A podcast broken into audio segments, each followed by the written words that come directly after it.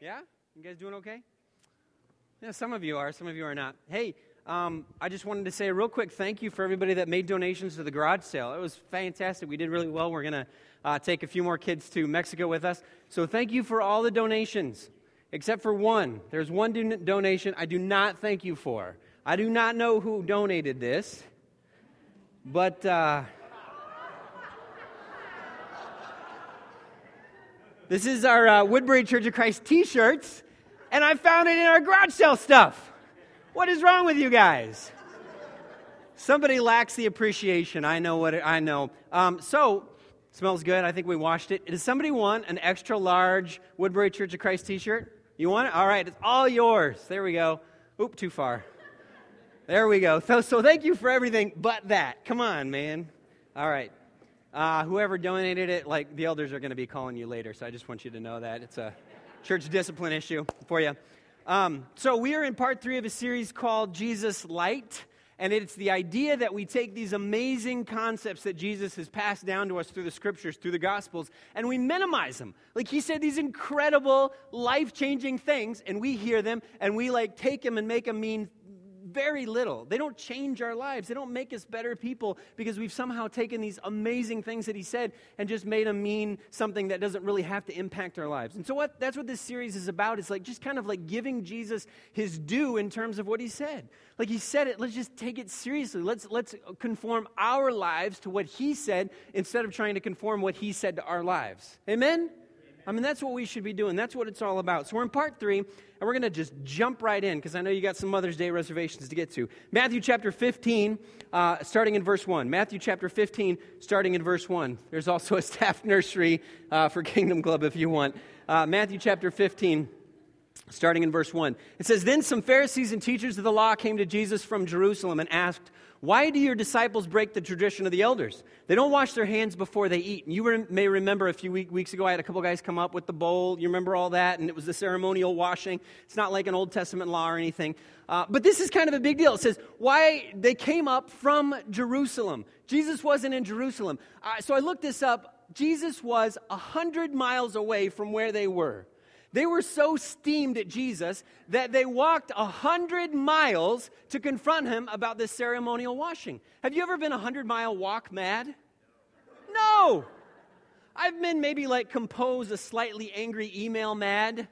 I've maybe had like an uncomfortable phone call mad, but I've never been like, I am going to walk a hundred miles to ask him about this tradition. 35, 35 hours of walking. It says here, you can't see it's too small, but it's got all these warnings. When I typed in, I wanted to walk through uh, Jerusalem and Palestine, and it gave me all these warnings like, I'm not sure you want to go on a stroll in this part of the country. Evidently, there's some unrest. I don't know. But it gave me that little bit of a warning. I thought that was kind of funny. Must be some conflict but they traveled 100 miles by foot to confront Jesus. That's crazy. You would think that, okay, come on, this has got to be a, uh, like huge, the world hangs in the balance kind of thing. Like, this is so important. You've got to get this right, Jesus. Nope. It's just about how you wash your hands before you eat. It's not even hygiene. It's just this thing that they'd kind of made up based on a few little fragments of scripture that they had pieced together. It's not even a command, just, just a made up tradition.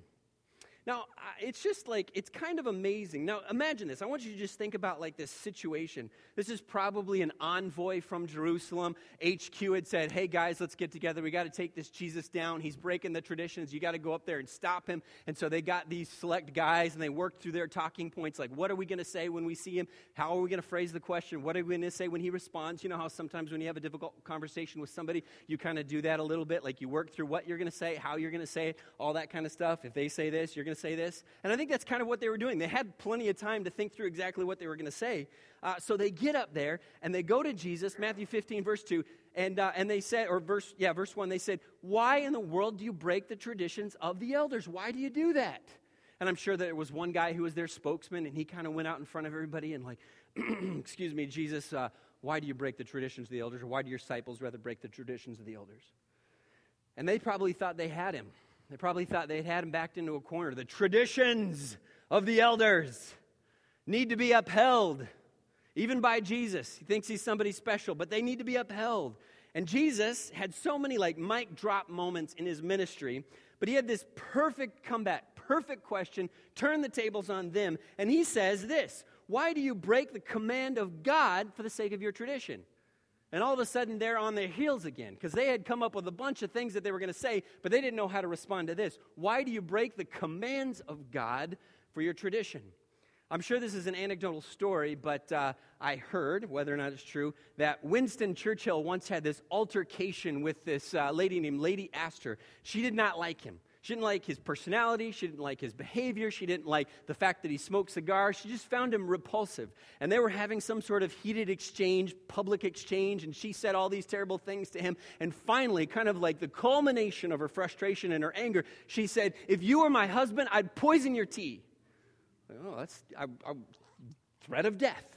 And Winston Churchill, because he's like this, and because this sounds like something he might say, he responded immediately back to her. He says, Well, if you were my wife, I would drink it. and I love that, right? Like, bam, just like that. Like the perfect comeback, the perfect situation.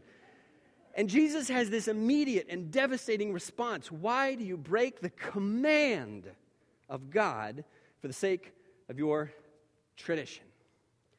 Tradition. There is a word that we both love and despise.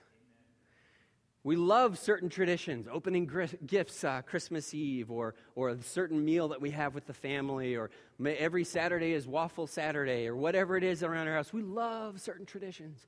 But there's also kind of this, this, this love hate relationship with traditions a little bit, too. Um, this, this, like, sometimes it feels like there, there's, there's things that we're stuck with that we don't know what to do or how to change or how to, how to go about doing anything different. I cannot think of the word tradition without thinking of what movie? Right? You heard me say it and you're in your mind, tradition. You know, you're like, you're just totally doing it.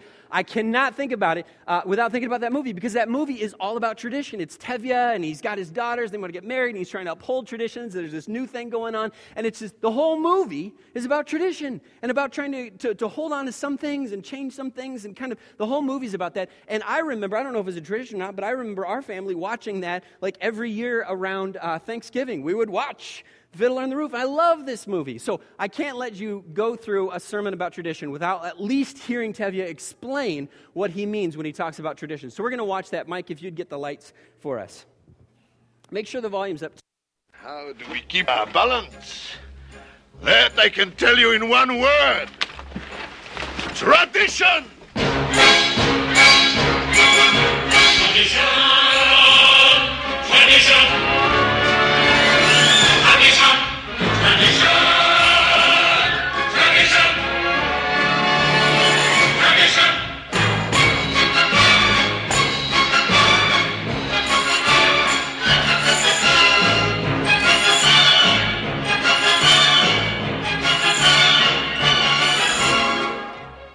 Of our traditions, we've kept our balance for many, many years.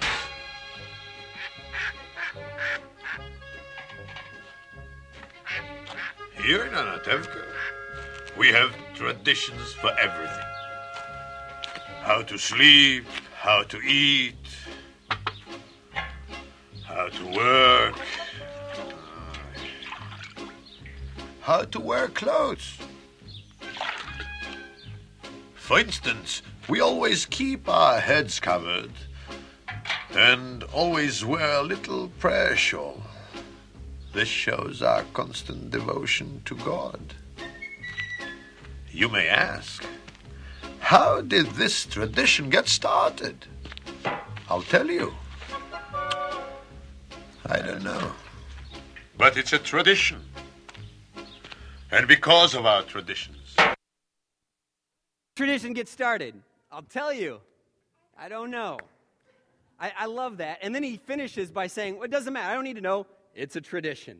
And I love that. I love, uh, I love the fact that traditions do help us keep our balance. They do help us find stability and, and they help us find like this sense of uh, our core values kind of and how they work themselves out in the world. And, and I love that. But we all, we hear tradition and sometimes we hear old is bad.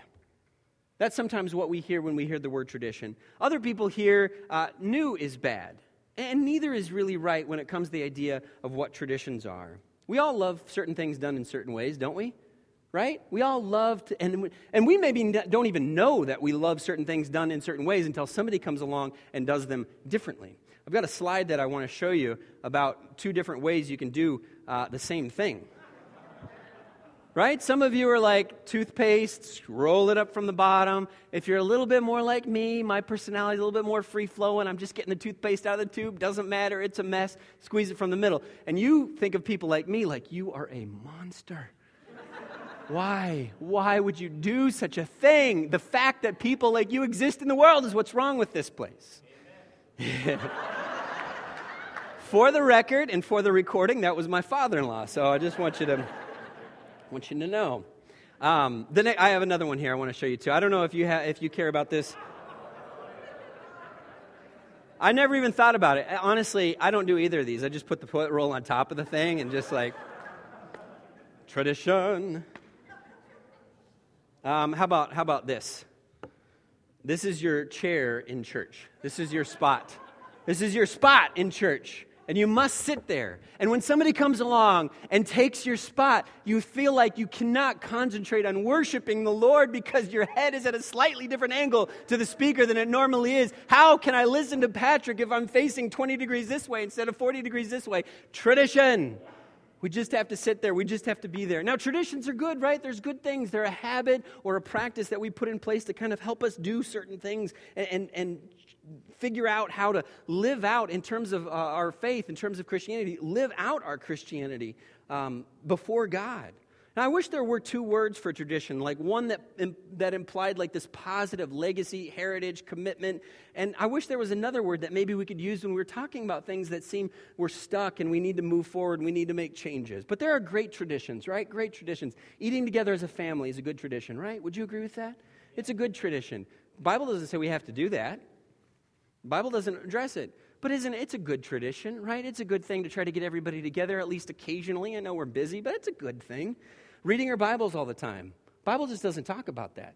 We want to know God, but it doesn't say that. But it's a good thing to read your Bible pretty regularly, right? Would you agree with that? It's a good thing. It's a good tradition. It's a good habit. It's a good practice to get, uh, to get, to get in touch with God that ceremonial washing of the hands before you eat. Like it helped them remember that God was holy and they needed to be holy before God who had provided this for them. That's a good thing. There's nothing wrong with ceremonial wa- washing of the hands before you eat. That's not a bad thing.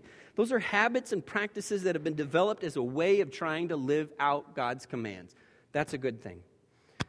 Here's the problem is that the tradition can become a substitute for the command the tradition can become a substitute for the command. Reading your Bible is a way of getting to know God, right? Reading your Bible doesn't mean that you know God. And so you can't feel like, oh, now I know God because I've read the Bible cover to cover. But people say things like that. Well, I know the scriptures, I've read them, therefore I know. No, no, you don't. That's not how we know God. That's a means of it, but that's not how we know God. Eating together as a family, that's a great thing. But that doesn't mean you're a good parent just because you ate together as a family, does it? Have you had some pretty tense family meals before? Doesn't mean, it doesn't equate that. It's a good tradition, it's a good habit, but just because you had a meal together doesn't mean family life is perfect, right? It's a tradition that provides a means to an end, but we can't, we can't mix up the two. Washing your hands helped remind people that God was holy and they needed to be holy, but washing your hands didn't make you holy before God. Washing your hands didn't make you holy before God. When we confuse a means of obeying a command with the command itself, we're asking for trouble. For three quick reasons that I want to talk about uh, very, very briefly. First of all, we begin to think that we can bind our traditions on other people, that we can take our traditions and say, you have to live out your obedience to God the same way that I do. We can do that and we can cause lots of problems and lots of division. We begin to think that we're good because we've maintained a tradition that God didn't even command. See, God, you love me because I'm doing this thing that I made up. And God's like, You made that up. How does that prove that you love me? What are you talking about? We can even begin to uphold traditions over commands. In the musical, at the end, uh, he describes why the movie is called Fiddler on the Roof. And Tevye says this He says, saying that without traditions, our lives can be as shaky as a fiddler on the roof. And that feels true. Traditions provide support and stability and, and, and comfort. But sometimes, church, sometimes God shows us his love by his willingness to challenge us out of our comfort, out of our stability, into something deeper that he has planned for us. Oh, man. If you're one of those people that doesn't like change, you don't like that. You don't like hearing that. You don't like that idea. But I want to ask you a question Do you believe that you have the faith? this is a complex question, so just give it a little bit of thought. Do you believe that you have the faith to allow God to unsettle you from the safety of practices, habits, and traditions when they threaten to overshadow His commands? Do you believe you have that sort of faith in God, or do you say, no, I'd rather hold on to this than actually follow you? That's what the Pharisees were doing. They were holding on to a tradition and neglecting a command. Holding on to tradition. Uh, this is, does anybody have a handheld mic? I'm going to switch this out real quick. Thank you. Yours worse? Testing. With this. Test, test, test. There we go. How's that? Does that sound better? All right. Can I take this off, or is that too much of a tradition? Patrick always I don't want to change things up too much for you. All right. Um, all right, so let's keep uh, let's keep moving on here. Some of you are possibly thinking, "Whew, this is a good thing. I always keep God's commands. I don't ever hold up traditions over God's commands." But all right, let's go back to the passage. I want to show you something else here. Matthew 15, verse 4. For God said, this is the this is the command that the Pharisees were neglecting. He kind of takes a left turn here, so follow along. God said, "Honor your father and mother day, mother on Mother's Day, all days, and anyone who curses their father or mother is to be put to death." Ugh right? Capital, capital offense. I, I, I feel like if this were true, we would all be dead. Maybe we'd take honoring our parents more seriously too. I don't know. But he goes on to say in verse 5 but you say that if anyone declares that what he has have, have, to use for it to help his father or mother is devoted to, to god then he doesn't have to help his father or mother. Verse 6 they are not to honor their father or mother with it. Thus you nullify the word of god for the sake of your tradition. And some of you are like i'm a little confused but let me give you this. Let me let, imagine this morning that you sent you called your, your mom or dad. No no no don't not called texted your mom right? Even worse right? Texted your mom and not that if you texted your mom that's bad, but give her a call. Come on. That you texted your mom and you said, Hey, mom, I know how much you love me and that you've given me so much, and that really the, the most important thing in your life is taking care of me. So today, in honor of you, in honor of Mother's Day, I'm going to spend the money that I would have spent taking you out to lunch or buying you a gift, and I'm going to get something nice for myself because ultimately I know that that's what you would want anyway. Happy Mother's Day. Right? That is what these Pharisees were doing. That is what these Pharisees were doing. You would be like, whoa, whoa, whoa, whoa, Patrick, that's some kind of like mental jujitsu stuff. You can't, like, what are you talking about here? And moms would be like, I think I'm grateful. I don't know what's going on, right? You know, you would rightly point out, like, wait a second, you are trying to make your selfishness look like a virtue. That's what you're trying to do by all that, right? You're trying to make selfishness look like a virtue the Pharisees had combined these two ideas, and I want to just briefly explain what they had done. and I got this box at the garage sale. It's still for sale if you want it after the service. Isn't it nice? It was kind of weird because it opens at the front. I don't know what you do with that exactly, but it's for bread. Okay. All right. Uh, it's a tri- I don't need a box for my bread, but I guess if you need a box for your bread, here's a bread box. All right. I would not have known. It's a very pretty box. I thought it looked like something valuable. So imagine the Pharisees, uh, and this is any Hebrew person could do this. They could say, like, uh, th- they could have some money, and they could say, like, here's the, the first idea giving generosity is a good thing, right? We all agree with that. Giving is a good thing. Giving's a good thing. We should give. People should give more. In fact, like the ultimate sign of giving for a Hebrew person would be to give everything they had to the temple because that was the, the, the focus of worship for God. And if they said, I'm going to give everything to God, I'm going to give everything to the temple, then great, you are super generous. And that sounds so spiritual, right? I'm going to give all I have to the temple. Wonderful. What a wonderful human being. Your mom raised you right. That's awesome. But what they would do is they couldn't just give everything away. What they would say is, I'm going to give everything to God, but I'm going to wait till I die and then God gets it all. Okay, all right, that still seems fair. I'm going to bequeath an inheritance to the temple. That's wonderful. All my belongings, let's say this represents your belongings, all my belongings I'm going to give to God when I die. Wonderful. You are such a fine specimen of humanity. You love God. That's awesome. What we're so proud of you. Fantastic. Now they had this uh, this other idea as well that they kind of combined with this. Keeping your word is pretty important, right? If you say you're going to do something, you should do it. So if you say you're going to give your money to God when you die, you should give your money to God when you die. You give your money to the temple when you die. So you take all your stuff and you say, God, this is yours when I die. Here you go. So, but somebody came up with a question well, what happens if uh, a family member or a friend comes to you and says they need help? Well, you already promised to give it to God, so you got to give it to God.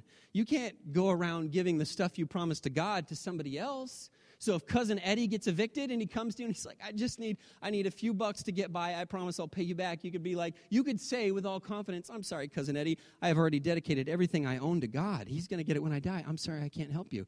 And cousin Eddie would be like, How do you argue with that? That's the ultimate trump card. You're giving it to God. You want to, so you could say, if cousin Eddie came along and said, Well, please, just a few bucks, you could say, Do you want to steal from God? You want to take from God, cousin Eddie? What's wrong with you? And cousin Eddie would walk away with nothing. Well, cousin Eddie's one thing, but what about mom and dad? And the rabbis had gotten together and they decided, you know what? Even God's more important than even your parents, right? So even if your parents come to you and need help, you say to them, I'm sorry, I have already devoted everything I have to God. That's what you could say. And you could walk by blind people and lepers and homeless people and you could say, I have already given to God, so that is a greater cause than giving to this person. So I no longer need to be generous or kind or gracious or sacrificial with my money because it's God's now. The problem is, or the loophole is, you still have to live, so you could still pull out of your little bread box and take what you needed for your life and for your pleasure and for your wants because what you were giving is God what you had left when you died. And so these people had developed a tradition intended to guide obedience. And that sounds good, right? Give to God, Come, keep your commitments to God. Here, this is the thing to guide our obedience. But the problem was is that this tradition had begun to interfere with obedience. And listen to this, church. This tradition had actually become an excuse for disobedience. They no longer had to honor their father and mother because they had created a tradition around doing that.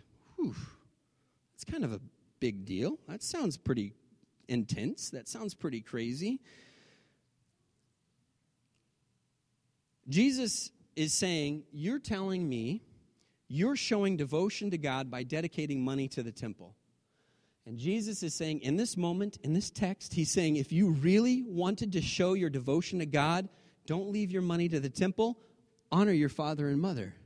That's the command. That's what I've asked you to do, not this other thing that you made up. I want you to keep my commands, not keep your traditions and then feel good about it. Let me give you uh, um, an example of kind of what I'm talking about because, you know, none of us have bread boxes full of stuff that we've said we're giving to God, right? As far as I know. Okay, I think we're all on the same page here, right? So let me give you an example of what I'm talking about, kind of. Um, a fellow preacher of mine had uh, is a fairly small congregation. You know, everything's the same every Sunday, right? Sometimes that happens for us. Sometimes we complain about, like, we always do the same thing. And then sometimes when we change it up, people are like, ah, we're changing it up. What's going on? The prayer used to be at the end of the thing, and now it's that. What do we do? But every once in a while, you know, somebody comes in and changes things up unintentionally. So, for example, they had a young single mom, and she had three kids, and the single mom sat on the front row of the church, and the kids were wild and crazy like kids are. No problem. That's great, fun, whatever. But afterwards, a mom, another mom, came over to the single mom and said, Your kids were really disruptive, and, and said this unless you can get them under control, then you shouldn't come back. Right? Now you're like, Whoa. Now, if we had gone to that mom that said that and said, uh, can you explain why you said that? It sounds awful. It sounds so mean. She would have said, Well, we're here at church to worship God. We're here to focus on Him and offer our praises to Him and, and, and listen to the sermon and better our lives. And these children are creating a distraction to worshiping God, right? Well, I get, uh, I mean, I get your logic, kind of. And I think what we, God would have said back to a person that said that, He said, Listen, I would rather you express worship to me by loving that mom and her children, right? Instead of making them feel like they're in the way of your worship to God. Oof, it's pretty intense. Sometimes, in the name of obedience, we can neglect that which God cares about most. I want to show you just four verses in the New Testament where God tells you what he cares about most. And this is a big deal, folks. Like if you're kind of tuned out or you're distracted or whatever, just come back in just for one second here. Listen to this. Romans chapter 13, verse 8 says this For whoever loves others has fulfilled the law. Fulfilled. Well, not really fulfilled the law, Paul. You can't say that loving others is the fulfillment of the law. And Paul says two verses later, therefore, love is the fulfillment of the law. He doesn't want us to miss that, right? Loving people is the fulfillment of the old law. Loving people is the fulfillment of the law. And you might think, well, okay, okay, but that can't be the entire law, just loving people. Well, Paul would say in Galatians 5:14, the entire law is fulfilled in a single decree love your neighbor as yourself. The entire law. And you would say, well, Paul, that can't be the only thing that counts, right? Loving other people, that can't be the only thing that counts. And Paul would remind you in Galatians chapter 5 verse 6, the only thing that counts is faith expressing itself in love. And we think, well, what about theology? What about doctrine? What about all the other stuff? Listen, church, Loving people is good theology. Loving people is good doctrine. If we miss out on that, we're missing out. We're missing out on everything because we've lost the component that drives it all. We can't separate these things. Paul would come along and say, Guess what? Love is the only thing that counts. And some of you hear that and you're like, Well, that sounds wishy washy. Well, Jesus wrote all about this in First John. Read that. Paul wrote all about this. Read that. If you think if you think those guys have loose theology, well then you're going to have to take that up with them. But this is what they said. That this is the ultimate thing. This is the thing that matters. This is the only thing that counts. So church, hear me. When we try to be obedient, but in the process become unloving, we are not being obedient. That needs a better amen than that. Let me say it again. Let's set this up right. Church, when we try to be obedient, but in the process we become unloving, we are no longer being obedient. That's good stuff. Like, and church, I don't want you to think like I need you to say that for my sake. I need this. I think about this stuff constantly when I'm interacting with people. That in terms of patience and kindness and generosity and grace, all those things are driven from love. And I need that every that reminder every single day that this is the thing, this is the person that God cares about most.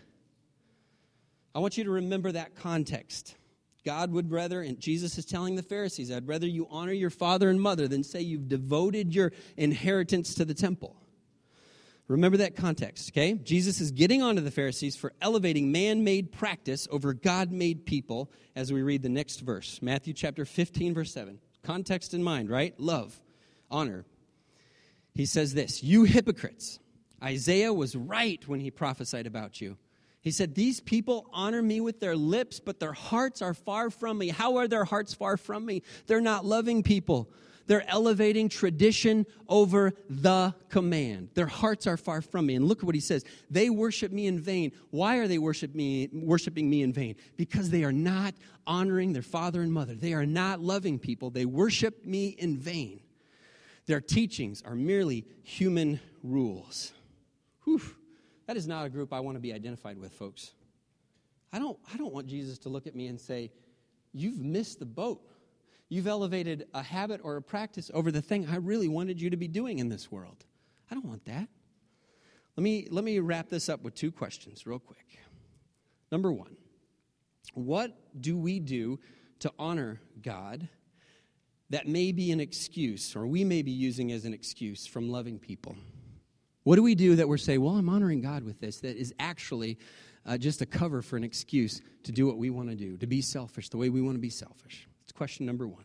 Question number two Do we have the faith to allow God to unsettle us from the safety of our practices, our habits, and our traditions when they threaten to overshadow His commands?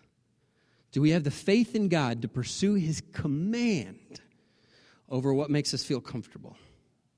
That's a tough question for us to answer.